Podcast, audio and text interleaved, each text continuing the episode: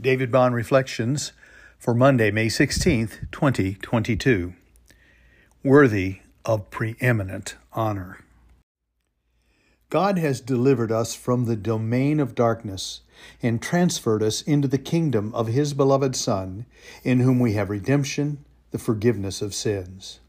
He is the image of the invisible God, the firstborn of all creation for by him all things were created in heaven and on earth, visible and invisible, whether thrones or dominions or rulers or authorities, all things were created through him and for him.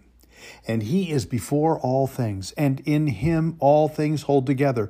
And he is the head of the body, the church. He is the beginning and the firstborn from the dead, that in everything he might be preeminent.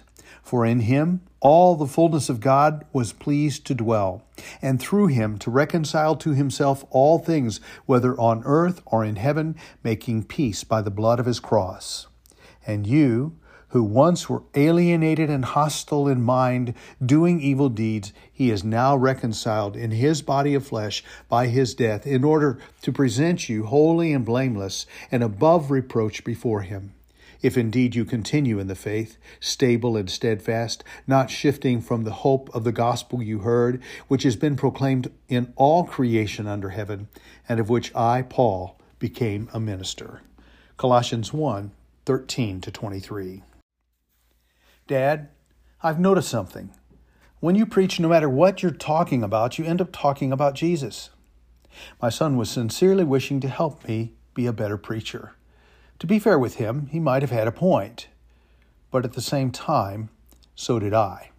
I want people to get to Jesus in any and every case, no matter what the sermon is about. For truly I believe that He is the image of the invisible God, the firstborn of all creation. For by Him all things were created in heaven and on earth, visible and invisible, whether thrones or dominions or rulers or authorities, all things were created through Him and for Him.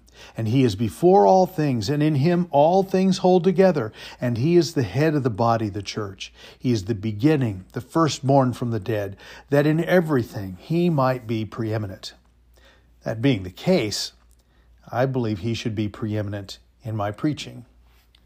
Because Jesus is all that and more. I feel compelled to bring the hearer to Jesus every opportunity I get.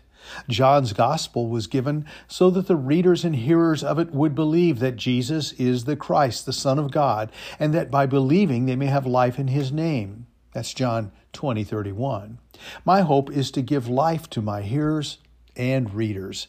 Hopefully, you'll encounter Jesus here regularly. I love this passage because it gives so much glory to Jesus, attaching words and phrases like firstborn of all creation, preeminent, image of the invisible God, and the one who holds all things together points us to honor Jesus like none other. This is so appropriate, however, not only because of his majestic glory, but even more so because of his grace and love. A missionary friend working in East Asia spoke of the many people there who do not know Jesus and are not giving him the honor he deserves. That phrase caught my attention.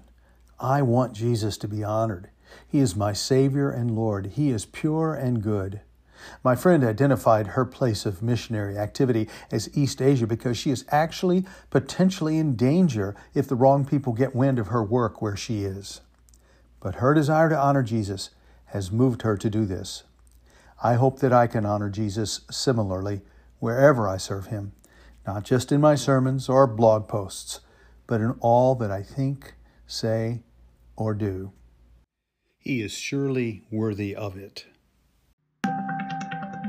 David Bond Reflections